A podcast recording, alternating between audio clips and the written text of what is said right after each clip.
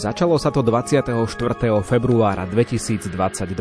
Mnohí publicisti skonštatovali, že sme sa zobudili vtedy do iného sveta, ako by bol tento dátum istým medzníkom. Je obrovským medzníkom nepochybne pre Ukrajinu, ktorá bola napadnutá vojskami Ruskej federácie. Politické hodnotenia v tejto chvíli nechajme bokom a hovorme o situácii ľudí, ktorí pred vojnou utekajú a o tom, ako im pomáha cirkev, ako im môžeme pomôcť my, Užitočné informácie, reportážne postrehy a rozhovory z predchádzajúcich dní vám ponúkneme v dnešnej relácii zaostrené s Ivom Novákom.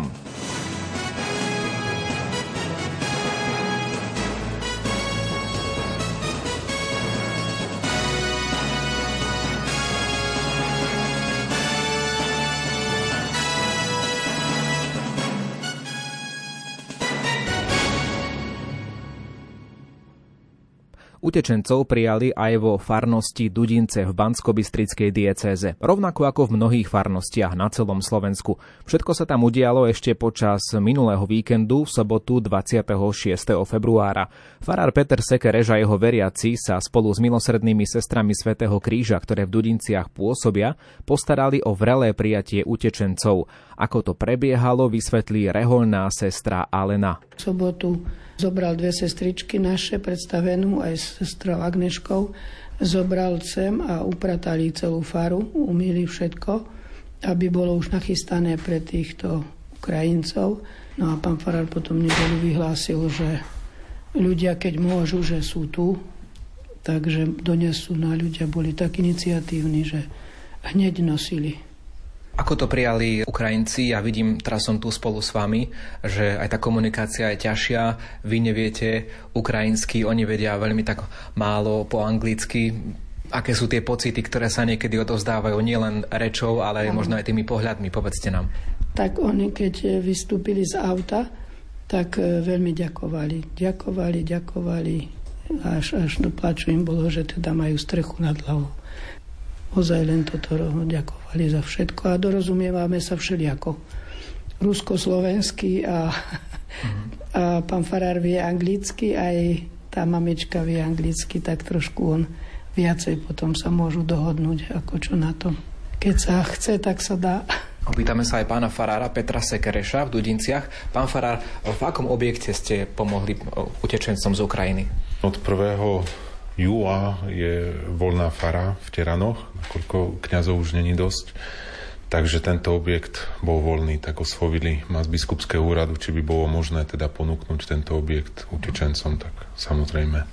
Ja som teraz tu, je to teda e, jedna matka s dvomi deťmi, s babičkou ešte? Je to ich e, suseda, dá sa povedať, z toho mesta, kde bývajú a dobre si rozumejú, tak sa dohodli, že odídu sami, aby nešli. Budete príjmať ešte ďalších, alebo čakáte niekoho ďalšieho? Mali prísť eh, z počiatku 10 eh, ľudí, tri matky so 7 deťmi, ale nakoniec tieto matky sa rozhodli, že ostanú ešte nakoniec eh, dokonca s manželmi, ako to bude možné. Týchto ľudí vlastne našli pri ceste, že nemali kde ísť, tak ich ten človek, čo bol zobrať týchto 10 ľudí, zobral tieto osoby ku nám. No a prípadne ste pripravení, keď by, keď by ďalší prišli? Samozrejme, už e, asi na fare nie, ale ľudia sú veľmi ochotní, ponúkajú svoje domy, byty, takže máme kontakty na ľudí, ktorí hneď dokážu ubytovať. Počuli ste reholnú sestru Alenu, počuli ste pána farára Petra, no a na fare v Teranoch som sa stretol aj s Anikou z Ukrajiny, pochádza z Poltavy, z východnej Ukrajiny a súhlasila s krátkým rozhovorom pre poslucháčov Rádia Lumen. Jej úvodný pozdrav snáď ani nemusíme prekladať. Дорогі slovenský народи, вас вітає українська родина з Полтави. Це саме серце нашої держави. Мене звати Аніка, мої діти Святослав 6 років і Заряна, їй ще немає навіть 2 років. Ako ste počuli, Anikin syn má 6 rokov a malá cerka nemá ešte ani dva. Okrem iného mi vyrozprávala viac o okolnostiach jej odchodu. Prekladá Radovan Pavlík. Україна жила в страху останні два місяці, оскільки нас постійно лякали. Museli sme utiecť z Ukrajiny pred nepriateľom do pokojnej krajiny. Ukrajina žila v strachu. Báli sme sa Putina, ruských poslancov Ruska, že nás napadne. 35 miliónov ľudí našej krajiny žilo v strachu. Báli sme sa toho, čo sa stane a čo sa stalo. Ja som vycítila, že treba odísť a odišla som do Zakarpatskej oblasti niekoľko dní pred vojnou. Tam sme cez Užhorod prešli cez hranicu. Boli sme tam niekoľko hodín, bolo chladno, hranice boli preplnené, bolo tam mnoho matiek s deťmi, ktorí chceli odísť do pokojnej krajiny. Оскільки кордони переповнені жінками і дітьми, які хочуть врятувати мирне небо і їх дитинство. Utečenci ako Anika si prežili na hraniciach veľmi náročné a vypeté chvíle. Ми а, зустріли на цьому важкому шляху нашому дуже багато волонтерів і прекрасних людей. Od Ukrajiny až po Slovensko nám pomáhali veľmi dobrí ľudia a dobrovoľníci. Tí nám pomáhali prejsť cez hranicu. Na hranici stalo mnoho žien s malými deťmi na rukách, E, mnohé tam doniesli muži, ktorí ale nemohli už opustiť Ukrajinu, museli sa vrátiť, aby chránili svoju krajinu, svoju odčinu. Na hraniciach bol preto krík, pláč a preplnené autobusy. Mnohí mali strach v očiach, strach v očiach žien i detí. Sme vďační slovenskému národu, že tak srdečne príjmate Ukrajincov a sme vďační celému svetu. Strach v očach, nevpevnenosť u povernení. 30-ročná mama s dvomi malými deťmi z ukrajinskej Poltavy je teraz v opatere reholných sestier, farníkov a pána Farara v Dudinciach. My pribuli do vás dvoma detkami na rukách z palajčej Ukrajiny. Страшнішим за російські гради для нас було усвідомлення, що ми з дітками мусимо не бачити більше нашого рідного неба, що ми можемо не повернутися на дорогу серцю батьківщину. Але яким же було наше здивування і вдячність до сліз, що вже на кордоні словаки нас тут. Som na Slovensko s dvoma deťmi na rukách. Cirkvi, ľuďom, kňazom, reholným sestram, ktorí nás povzbudzujú, podporujú, plačú s nami, starajú sa o nás, zabezpečili nám všetko. Modlia sa za nás a modlia sa za našu krajinu. Sme veľmi, veľmi vďační. І їхні очі дітей 11-17 років були просто незабутніми. No a celkom na záver veľmi pekný Anikin odkaz, ktorý naozaj veľmi, veľmi chcela povedať všetkým vám po slovensky. V ťažkých časoch spoznali dobre priateľa.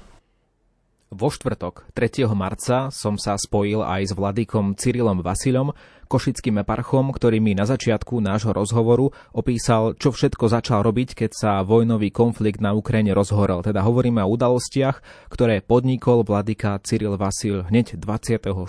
februára. Srdečne pozdravujem všetkých štvrtok ráno 24. keď som sa dobudili, prišiel som do práce správy, ktoré začali prichádzať z Ukrajiny o bombových e, náletoch, o vypuknutí vlastne invázie, čo nejak nazvať, boli rovnako pre mňa ako pre každého šokom. Jedna z prvých vecí, ktorú som urobil, že som sa spojil telefonicky s hlavou Ukrajinskej grecko-katolíckej cirkvi, e, jeho vážnosťou Sviatoslavom Ševčukom, aby som teda prvom rade vyjadril solidaritu, blízkosť, e, prísľub modlitby a akékoľvek pomoci, ktorú budeme môcť tejto veci urobiť Rovnako som uh, telefonicky sa aj s biskupom grecko-katolickým v Úzhorode, našim najbližším susedom, vladikom Milom Luščakom. Takže to boli tie prvé reakcie na úrovni vyjadrenia solidarity, súcitu a zrozenia z toho, čo sa deje. Už v priebehu prvého dňa, uh, vlastne v štvrtok, uh, sa so mnou skontaktoval náš grecko-katolický administrator farnosti Vyšne Nemecký, ktorá je hraničnou farnosťou a opisoval už tú situáciu, ktorú on vlastne videl a zažil, pretože začali prichádzať prvé skupiny e, ľudí, ktorí utekali, ktorí presúkovali hranicu. E, on v tej chvíli už mal e, farskú budovu plnú ukrajinských detí a namičiek, ktoré sa rozložili u neho v byte, alebo priestor, ktoré poskytol, poskytol súčasne aj v spolupráci e, s starostom obce obecný úrad. Takže vlastne od štvrtka popoludnia e, otec František Engel ktorý v našej spásnotárnosti bol človekom, ktorý bol na hraničnej čiare a ktorý poskytoval prvý, prvé privítanie nejaké, alebo tým ľuďom, ktorí prichádzali. Samozrejme, že tie prvé prechody boli aj prvé dni, dá sa povedať, častokrát ľudia, ktorí sa rýchle dokázali skomunikovať s niekým na Slovensku, pretože mali príbuzných, alebo ktorí pracovali častokrát manželia, ktorí pracovali napríklad e, na Slovensku alebo v Čechách, tak prichádzali na hranice si vyviznúť svojich príbuzných a preto e, tie skupiny sa zdržali niekoľko hodín. E, postupom času k večeru potom som už komunikoval aj s farnosťou Veľkých Slemenciach, čo je druhý prechod, peší prechod, kde je takisto naša grecko-katolická farnosť. A bolo jasné v priebehu toho štvrtka, keď sa celý svet spamätával z toho, čo sa vlastne na Ukrajine deje, že bude treba konať a konať rýchlo. Ďalší deň piatok, prvá vec, ktorú sme robili ráno, že sme zvolali telemeeting, alebo teda Zoomovú konferenciu všetkých našich kniazov Košickej eparchie, kde sme dosť operatívne vytipovali niektoré služby, alebo typy pomoci. To znamená, prvá vec začať sromažďovať databázu možných ubytovaní, pretože bolo jasné, že bude treba pripraviť sa na vlnu. Áno, teraz tá prvá, prvý deň, prvé ďalšie dni ešte prichádzajú ľudia, ktorí majú za kým ísť, ale treba vedieť, že prídu aj ďalší, ktorí nebudú mať za kým ísť. To bolo jasné od prvého dňa. Druhá vec bola začať pripravovať zber materiálu, ktorý je jasné, že v takýchto situácii bude potrebné. Je potraviny, hygienické potreby a základné cestovné nejaké potreby. A tretia vec, vytvorili sme hneď tým na prípravu databázy pre dobrovoľníkov, pretože bolo jasné, že jeden kňaz, aj keď prichádzali ďalší kňazi z okolia, ktorí mu pomáhali, tak nebude stíhať túto prácu. Takže vlastne v piatok do poludnia sme rozmeli túto logistiku a popoludne som sa išiel pozrieť na hranicu, kde už táto činnosť sa rozbiehala. No v tej chvíli, e, možno práve tým, že sme boli blízko, tak e, sme tam boli jedni z prvých, dá sa povedať. Bola tam ešte nejaká ďalšia organizácia, ktorá pomáhala viac menej s transportami. Takže tak začala naša nechcená e, aktivita, ale vynútená situáciou. Kto je prvý na ranie po blízku, tak e, robí to, čo môže a potom čaká, kto sa pridá. Áno, čiže je to také milé, že ste to vnímali vlastne takým spôsobom, že vy ste tam najbližšie, takže jednoducho idete. Je to, je to na hraniciach nielen Slovenska, ale je to aj na hraniciach uh, vašej eparchie. No ale vy ste v jednom videu povedali, že toto všetko môže byť skúškou našej kresťanskej zrelosti. Že tieto dni, tak ste povedali, že tieto dni budú skúškou áno, našej kresťanskej zrelosti. Áno, presne, pretože mnohokrát už celé roky sa tu debatovalo o našom vzťahu kríze utečeneckej. Robila sa z toho politika, robili sa z toho veľké diskusie. V skutočnosti my sme utečeneckú krízu vnímali ako niečo exotické, niečo vzdialené, niečo potenciálne nebezpečné s cudzím elementom, ktorý nám tu bude prenikať kultúrne, nekompatibilný a tak ďalej a tak ďalej. Každý tých argumentov má isté svoje rácio, nejaký, čo si v ňom aj je, ale vo chvíli, keď eh, ste na čiare a, a vidíte ľudí, ktorí prichádzajú a prvá tá vlna bola naozaj matky s deťmi, tak tam neriešite veľké geopolitické alebo kulturologické otázky, ale jednoducho, keď horí dom, tak začínate hasiť a potom čakáte, že prídu hasiči a potom ešte sa k tomu pridá aj e, ďalšie riešenie, čo s tým domom a kam ubytovať tých, ktorým dom vyhorel. Takže áno, tieto dni sú ešte plné entuziasmu, štedrosti, adrenalínu, nazvime to takto, alebo emócií. E, ja súčasne chcem ale povedať, že nevyčerpajme všetky pozitívne emócie a pozitívnu túžbu pomôcť v týchto prvých dňoch alebo týždňoch. Pripravme sa na to, že táto situácia nás označiť na najbližšie obdobie a ja sa neodvážim povedať, ako dlhé. Áno, a to je možno aj taká druhá, druhá moja otázka, že čo ďalej, čo predpokladáte? Ja viem, že to je veľmi náročné sa vôbec na, k tomu nejako vyjadriť, že čo predpokladáte, ale naozaj z toho nášho takého hľadiska veriaceho človeka, ktorý chce pomôcť, ktorý chce priložiť ruku k dielu, teraz je to jasné, všetci chodia, dávajú na zbierky, či už financie, dávajú potraviny, dávajú šatstvo, ak je niečo potrebné, ale tí ľudia eh, budú tu riešiť nejaké svoje existenčné problémy, už tu budú spolu s nami. Čo ďalej? Ako byť blízko svojim bratom a sestrám z Ukrajiny? V prvom rade naša blízkosť je tá duchovná solidarita, eh, modlitba, ľudská blízkosť, pretože viac ako poskytnutie deky a teplého čaju, možno zahreje to normálne teplé ľudské slovo, opýtať sa, kto ste, odkiaľ ste, kam prichádzate, aké máte problémy, čo ste zažili.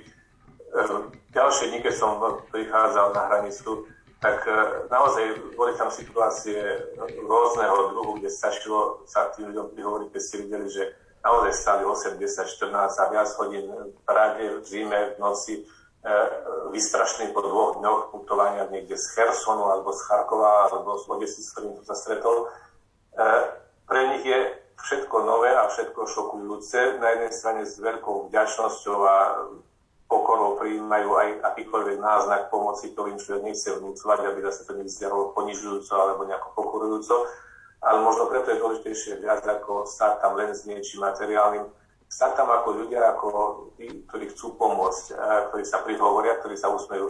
Ja mám možno to šťastie, že som žil 3 roky v ukrajinskom kolegiu v Ríme, tak nemám ťažkosť jazykovú, povedzme, čo je tiež dosť dôležité, pretože uh, vyskytli sa aj situácie práve uh, aj kvôli tomu som našim kniazom a som povedal, aby tam boli v reverendách, teda podriasníkoch, pretože uh, aj ten človek, ktorý príde do cudzieho sveta a vidí tam teraz nejakých ľudí, ktorí mu čosi vnúkajú alebo povedia, že ho kde si zavezú, on nevie si vytvoriť, kto je, čo je, tak u, vidí tam proste kniaza, tak asi má dôveru, že áno, asi to nebude niekto, kto chce niekam odniesť si, alebo ktorý bude od neho pýtať peniaze za prevoz alebo čosi podobného. Takže sa tu naraz spája strašne veľa, veľa faktorov, ale ten prvý je naozaj e, ten ľudský prístup, disponibilita, e, a chápanie situácie, že tí ľudia sú teraz uzimení a hlavne frustrovaní, vystresovaní, nechali mnohí z nich, tých rodín tam nechali manželov, ktorí sú povolaní alebo ktorí nemôžu prekročiť hranice, pretože sú pod právnym príkazom. Takže jedna vec je, keď prichádza niekto, kto, koho manžel pracuje v Čechách alebo v Nemecku alebo na Slovensku a ten pre nich príde na hranicu, tak čakajú, že sa spoja s rodinou. To čakanie je ťažké, ale už sú za čiarou a už si vydýchnú a už to nejako tých pár hodín alebo pol dňa alebo deň, dva počkajú.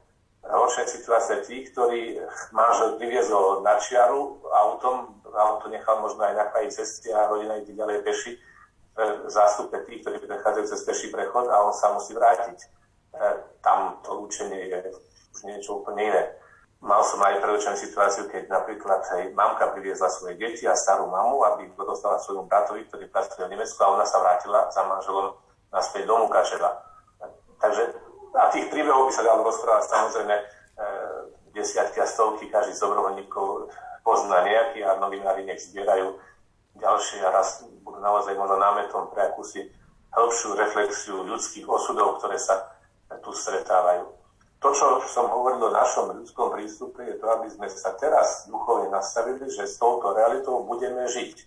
Tá realita e, pominie len prvotný pátos prvých dní a budeme tu mať pravdepodobne komunitu oveľa silnejšiu, ukrajinskú, ktorá veľmi rýchlo zapadne kultúrne jazykovo do nášho prostredia. Možno, možno tu budeme mať aj komunitu aj nie ukrajinských migrantov, ktorí takisto utekajú z Ukrajiny, väčšina z nich, e, ktorí tam študovali, pracovali, možno niektorí ostanú aj na Slovensku, väčšina sa bude to snažiť dostať do svojej domovskej krajiny, alebo sa posunú aj smerom ďalej na západ.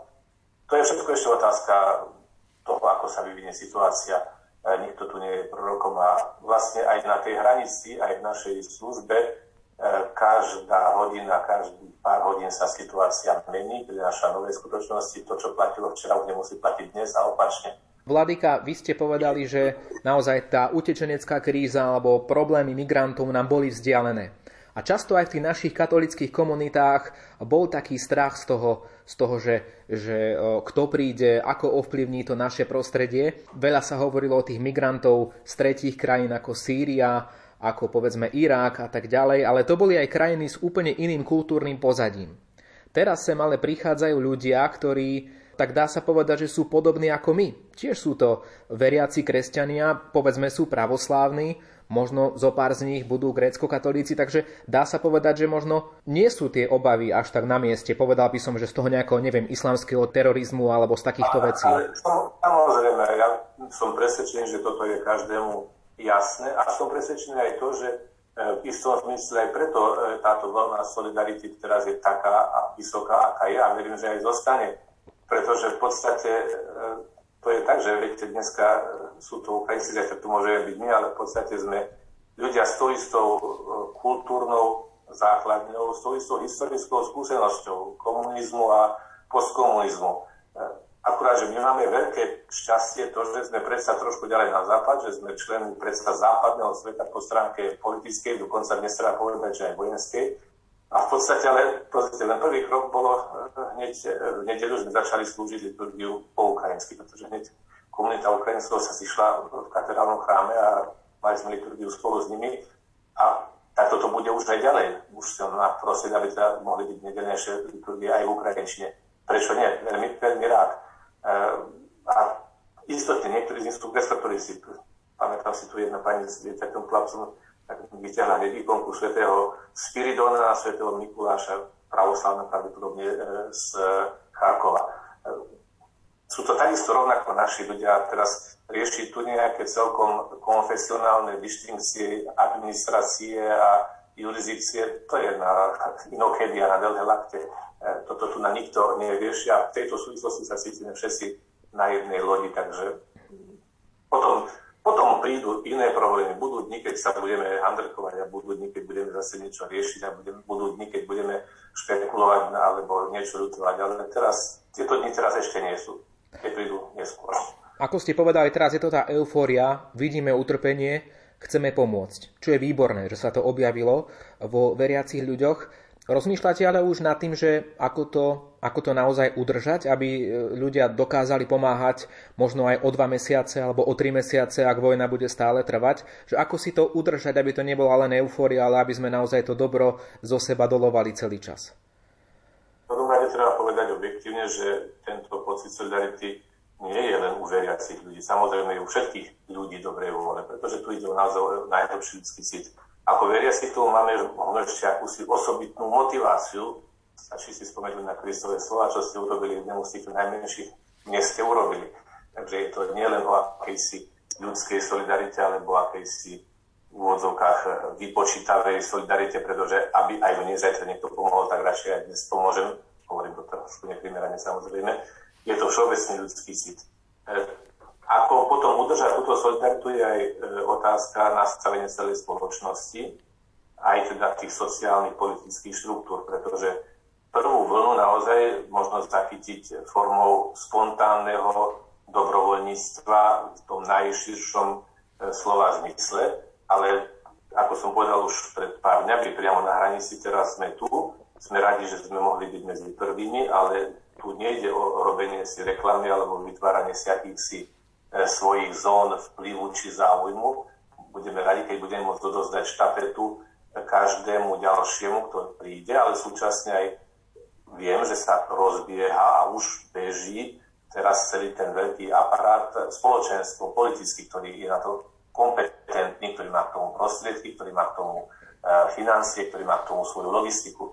Takže e, to, čo chcem povedať a to, čo budeme riešiť aj v rámci našej partie, práve dneska som mal teraz opäť stretnutie s môjim lidovým tímom, my sa môžeme pripraviť ako kniazy, bohoslovci, dobrovoľníci, reholníci, že postupne nemusíme byť na čiare, nemusíme byť tie viditeľné tváre, ktoré tam príjmať hneď pri autobusoch. My začneme teraz už pripravovať druhú vlnu, to znamená logistiku tylovú, zber materiálu, prípravu dodávok kamionov, ktoré môžeme preniesť veci na Ukrajinu, kontakty na Ukrajine. My to robíme zvlášť cez našu sesterskú eparchiu Mukaševské biskupstvo a Mukaševský ušorovský seminár, teda, e, aby sme mohli materiál, ktorý tu zbierame, racionálne vytriediť, e, účelne zoradiť a cieľene zaslať.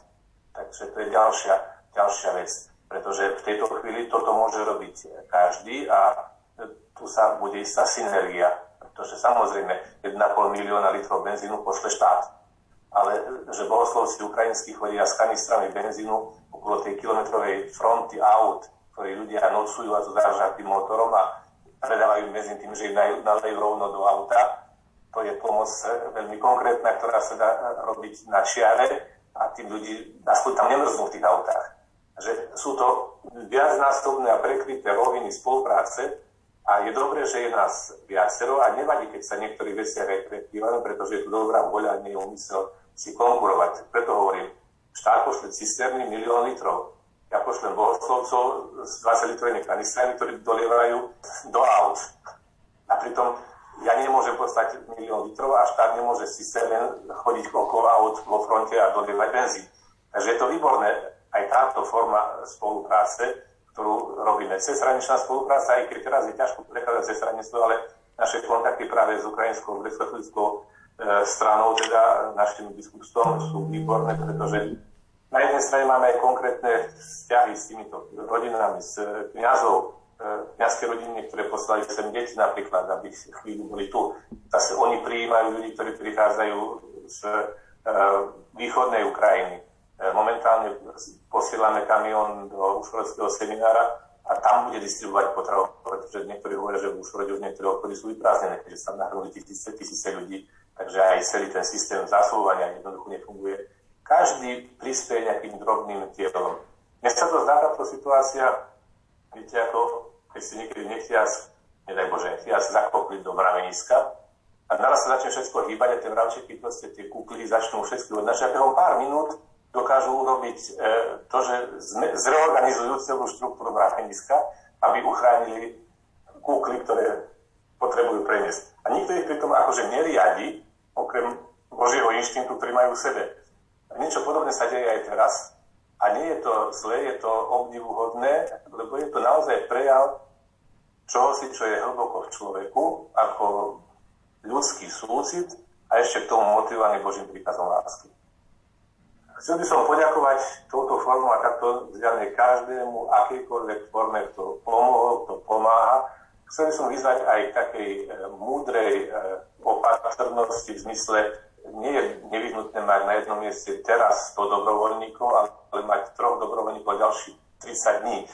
Napríklad pripraviť sa alebo byť aj trpezlivý. Budeme mať každý ešte možnosť poskytovať e, pomoc v rôznych podobách.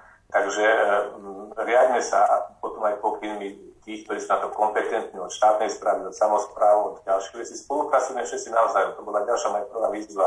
Pozrime sa hneď ako kniazy starostom, primátorom sme tu k dispozícii bez nárokov na viditeľnosť, bez nárokov na akúsi nevedno čo, výhradnosť alebo čo si iného.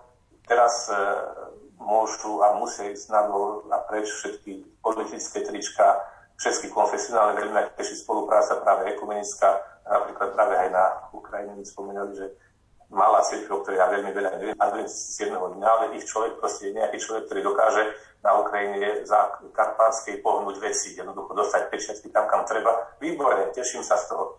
E, takže e, ide o to, aby sme teraz hľadili prvom na človeka, ale aj s pohľadom predtým na, na Boha, pretože On je my sme jeho obrazom a podobou a teraz táto podoba, tento obraz Božej dobroty a slobody vyberať si dobro e, majú najväčšiu šancu byť prejavené. Takže veľká vďaka, mohol by som menovať všetkých, ktorým som chcel poďakovať, ale to by bola ďalšia relácia každému, koho poznám, kto sa pridal, koho nepoznám a každému tomu, kto sa ešte len pridá k akejkoľvek pod akoukoľvek zástavkou, pod akoukoľvek hlavičkou, pod akýmkoľvek titulom e, tejto pomoci, ktorá pomáha iným a nás môže robiť lepším. Hovorí vladýka Cyril Vasil Košický eparcha. Spojili sme sa aj s monsignorom Jánom Pabiakom, prešovským arcibiskupom metropolitom a rozhovor s ním vám prinesieme už po krátkej hudobnej prestávke. Rádio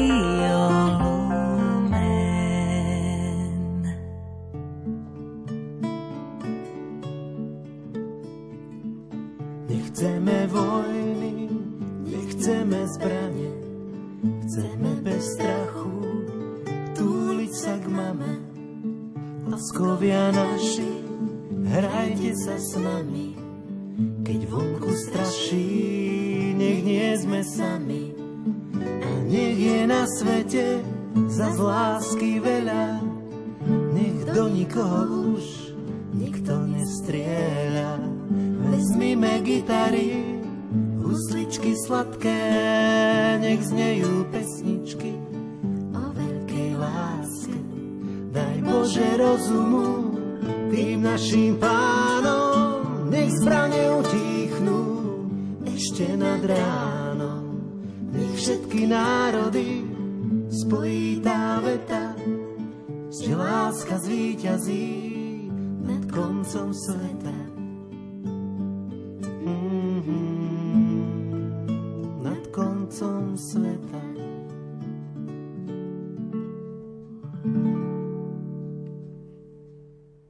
Veriaci ľudia aj viacerí kňazi z Prešovskej archieparchie robia veľkú službu na hraniciach s Ukrajinou.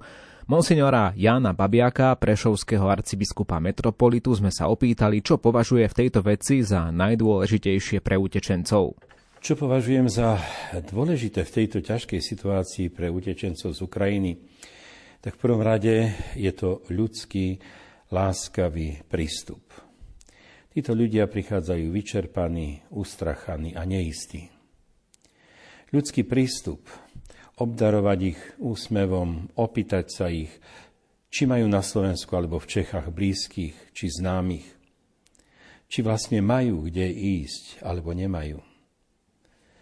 Neviem, kto medzi nimi rozšíril falošné správy, že na Slovensku berú ženy na prostitúciu a deti na orgány čo ich veľmi oberá o sily a naháňa im strach.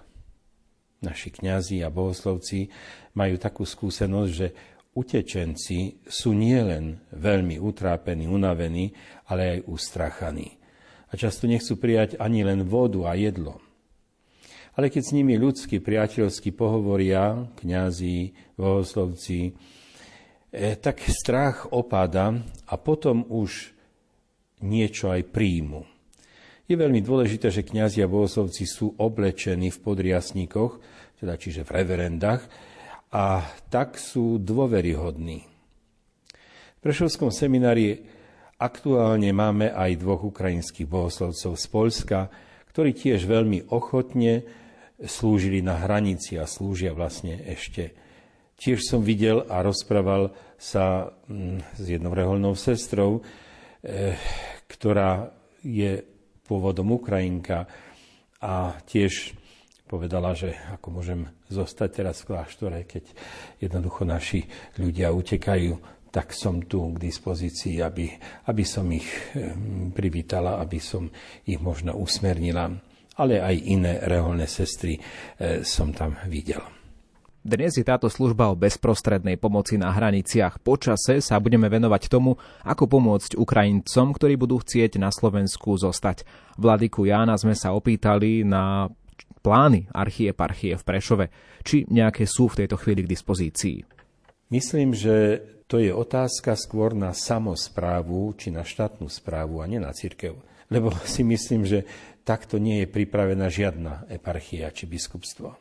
Nik sa na to nepripravoval, aby niečo budoval pre cudzincov, utečencov. Ale církev je vždy k dispozícii všetkým ľuďom, ktorí o jej služby prejavia záujem. Mnoho Ukrajincov patrí ku grecko-katolíckej alebo ku pravoslavnej cirkvi. Iste obidve budú otvorené venovať sa im. Pomáhať im začleniť sa do duchovného života v mieste ich pobytu, ale zdôrazňujem, že oni musia prejaviť záujem, musia chcieť, nemôžeme ich nejako ťahať, lanáriť. Predpokladáme, že mnohé ľudské príbehy utečencov sa dotkli aj Vladyku Jána. A tak sme sa opýtali, či niektoré naozaj zostávajú v jeho pamäti. Pohľad na mladé matky s dieťaťom v kočiari, druhé e, sa drží kočiara, e, ktorý tlačia pred sebou a v druhej ruke ťahajú nejaký väčší kufor, to je silný zážitok. Keď to domyslíme, že ich manželia zostávajú brániť vlast, Ukrajinu a oni idú same do inej krajiny, idú do neznáma, je to veľmi ťažké.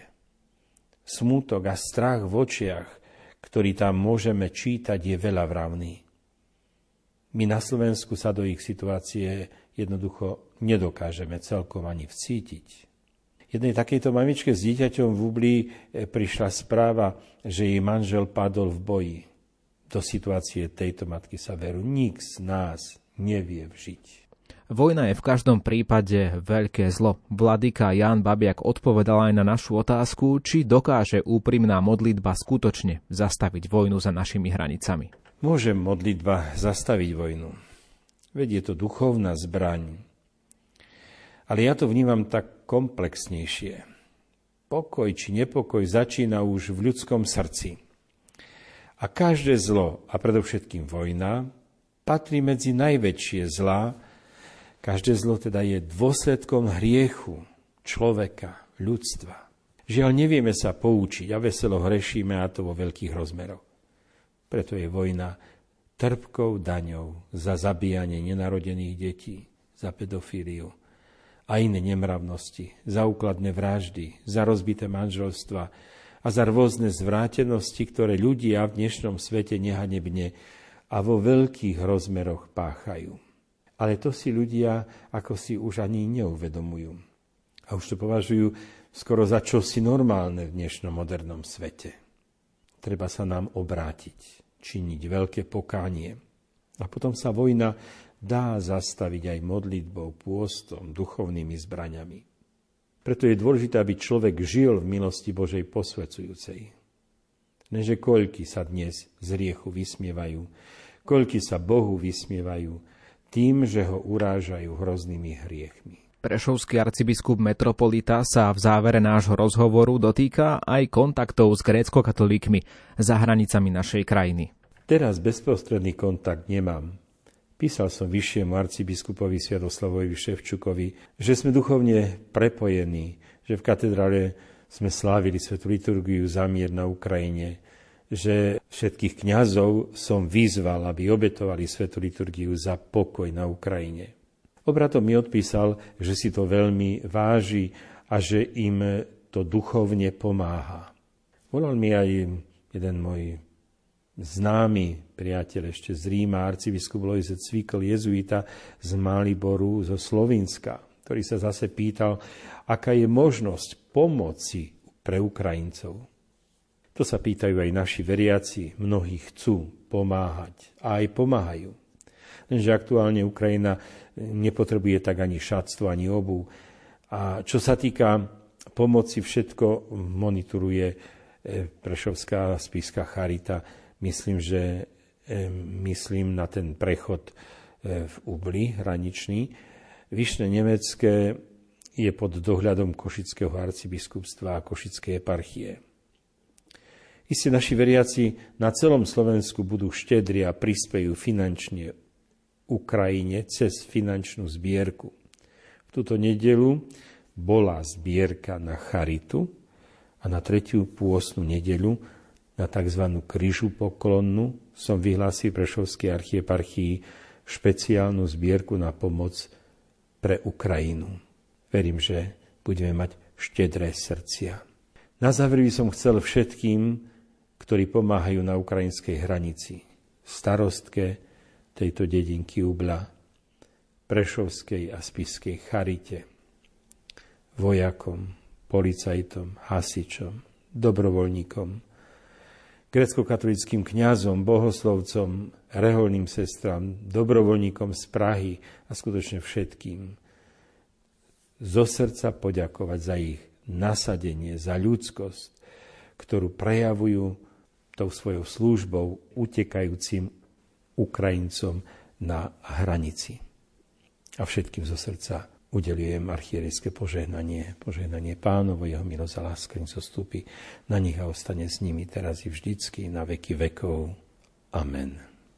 Jedným z hostí v relácii zaostrené bol monsignor Jan Babiak, prešovský arcibiskup metropolita.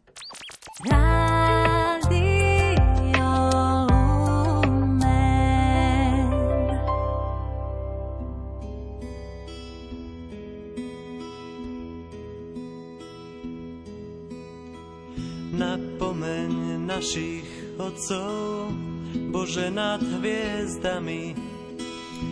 Nech trochu myslia, čo sa stane s nami, keď začnú vojnu a všetky svoje hnevy vylejú na seba.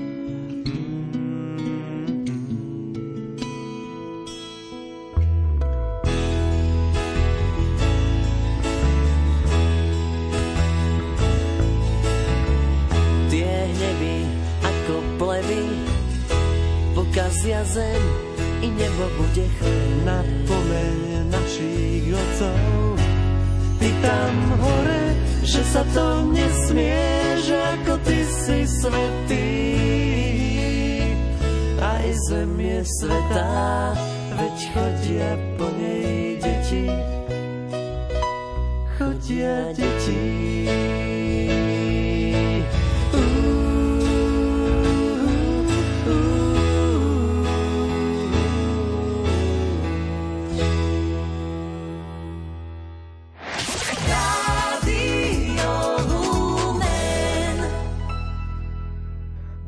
rozprávame s Máriom Stehlíkom, ktorý pôsobil už na dvoch hraničných priechodoch.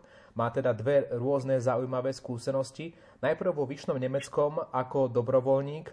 Mário, povedzte nám prosím vás na úvod rozhovoru, s akou organizáciou ste tam pomáhali. Pozdravujem vás, dobrý deň. Takže bol som s organizáciou Malteskej pomoci, kde som predtým teda aj pracoval a teraz som sa zapojil ako dobrovoľník na hranici. Aké boli vtedy vaše činnosti, tie dobrovoľnícke? Čo všetko ste riešili, čo všetko ste koordinovali? Ja som dostal úlohu spolupracovať na príjmaní tých ľudí, nosiť im veci, tašky, keď boli mamičky s deťmi, aby teda sme im pomohli s tými kuframi, ktoré si spalili.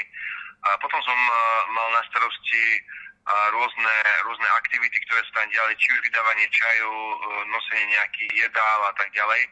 A tiež eh, sme koordinovali aj eh, ľudí, ktorí sa prišli hlásiť na to, aby teda mohli zobrať niekam ľudí, to znamená šoféry, ktorí, ktorí teda mali záujem niekoho zobrať, či už do Čech, či už do Košic, alebo stade len prechádzali a tak ďalej. Bolo výborné, že mnohí Slováci chceli pomáhať a mnohí chceli aj odvážať Ukrajincov tam, kam potrebovali. Na druhej strane všimol som si aj z jedného príspevku na sociálnych sieťach, že diali sa možno tak trochu aj nepríjemné alebo nekalé veci, totiž každú situáciu môže niekto zneužiť. Vy ste tak naznačili, že dokonca niektorí šoféry boli ochotní pýtať za to peniaze od Ukrajincov. Situácia tam bola alebo je stále veľmi vážna alebo nepríjemná, tak uh, dôležité je sa to hlavne modliť, keď to teraz aj poviem, lebo sú to dosť náročné veci. Uh, mali sme tam skúsenosti či už tu v Uble alebo priamo aj vo Vyšnom Nemeckom tých ľudí, že ich zoberú do auta a vysadia ich, povedia, že ideme do Prahy a vysadia ich niekde za Michalovcami a za musia zaplatiť 400 eur za to, že ich vysadia ešte a tak ďalej. Takže toto sú reálne veci, ktoré sa dejú a ktoré policia už monitoruje a policia už teda o tom vie a sme to aj teda zaznamenali. Takže sú aj takéto veci, ale hlavne preto to hovoríme, aby, aby sa ľudia za to modlili, aby, aby sa to nedialo. Ale naozaj potom na druhú stranu treba povedať aj to že 90% e, tých aut alebo tých ľudí, ktorí majú úmysel pomôcť, e, je dobrých. E, to percento alebo tých, tých pár percent tam je tých, ktorí fakt niečo čo robia zle, ale ostatní fakt majú tú túžbu a ochotu pomôcť, čo je veľmi pekné a veľmi teda obdivuhodné. Dva dní ste teda strávili vo Vyšnom Nemeckom, teraz ste na inom hraničnom priechode, teraz ste v Ubli. Aké problémy tam riešite v týchto dňoch? My nahrávame aktuálne v piatok 4. marca tento rozhovor. Rozdiel medzi Vyšným Nemeckým a Ublou, aby ste vedeli ľudia predstaviť, tak, e, tak Vyšné Nemecké je vo väčšej miere navštevované, alebo teda prechádzajú cez neho utečenci a v Ubli to je oveľa menšie percento ľudí, ktoré prechádzajú. No na rozdiel od, od, od Vyšného Nemeckého Ubla je výborne zorganizovaná, môžeme povedať, či už colná správa, či hasičské zbory, či dobrovoľníci, či e, rôzni štátni e, príslušníci, ktorí majú na starosti rôzne tie sekcie a organizujú to strategicky, tak, e, tak je, to, je to fakt na vysokej úrovni. Samozrejme, zo začiatku tak nebolo, ale za tých pár dní sa to veľmi rýchlo tu vykryštalizovalo. Aktuálne ste mi tak spomenuli ešte predtým, ako sme začali nahrávať, že koordinujete ako zamestnanec Prešovského samozprávneho kraja autobusové spoje. O čo konkrétne ide? Sú tu vlastne dve také významné veci. A jedna je tá, že spoje už boli organizované, aby sme teda tiež toto neopomenuli. Hasiči rozvážajú tých ľudí do daných miest a buď to Michalovca, Slina alebo Umene a stade idú vlakom priamo do Košic alebo teda do Košic autobuse alebo do Prahy. No a z našej skúsenosti už priamo zvyšného nemeckého, alebo z mojej skúsenosti, som teda v rámci VUC teda poverený e, riešiť e, autobusovú dopravu v tejto časti alebo v tejto časti Ubli. Teraz riešime to, že by sme chceli priamo tých e, ľudí vlastne ako keby poslať do Košic, aby nemuseli prestupovať. Oni za sebou niektorí majú dlhé hodiny, hodiny a hodiny teda cestovania a veľmi nepríjemného cestovania, tak tak takto my chceme pomôcť, že môžu tu ostať v Ubli, môžu tu aj prespať, keď budú chcieť v kultúrnom dome, ale samozrejme môžu ísť už aj na vlak, ktorý smeruje do Košic.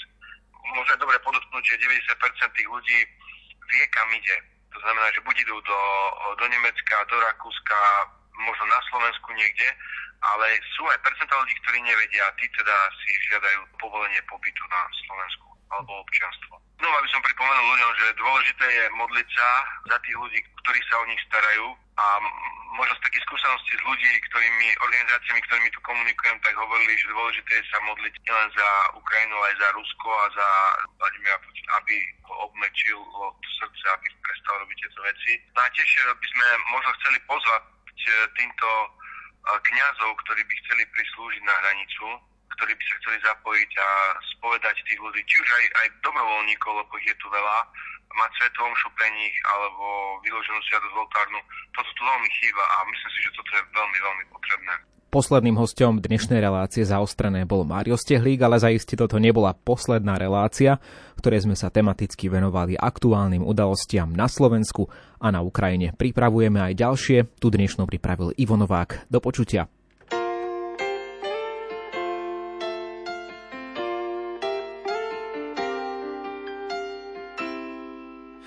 Raz za sto rokov príde čas,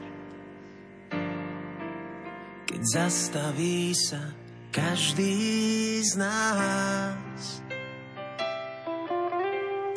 Zasiahne biznis, školu, vlak.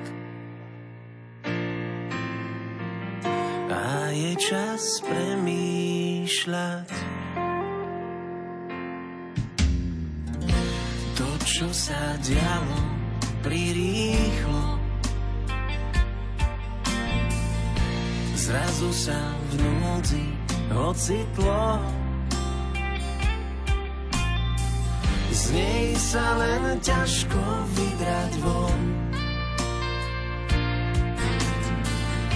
So šťastím, s nádejou.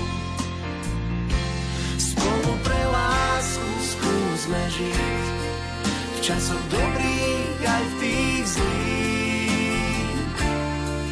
Ona jediná je večná v krajine plnej zázrakov, kde je nebo bez mrakov. Iba na nej záleží. Už vieš, čo nie je hodnotné.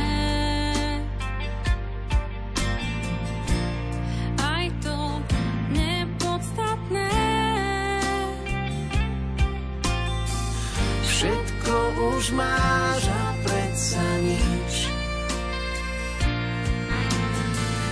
Túžiš pre lásku žiť.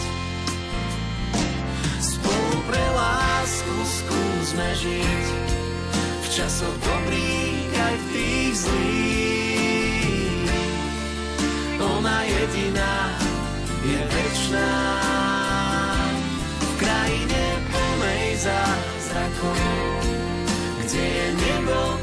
bez mrakov. Iba na nej záleží. Niekedy vieme sa aj pomýliť a miesto dávať iba brať. No aj keď padáme, tak vpred musíme sa oplatí dýchať aj žiť. Spolu pre lásku skúsme žiť v časoch dobrých aj v tých zlých. Ona jediná je večná v krajine plnej zázrakov, kde je nebo bez mrakov. Iba na nej záleží. Je bájnou múzou od vekov, s príliš drahou obeťou. Ona jediná je večná. Zažeňme strach a obavy, láska srdce nastaví. Iba na nej záleží.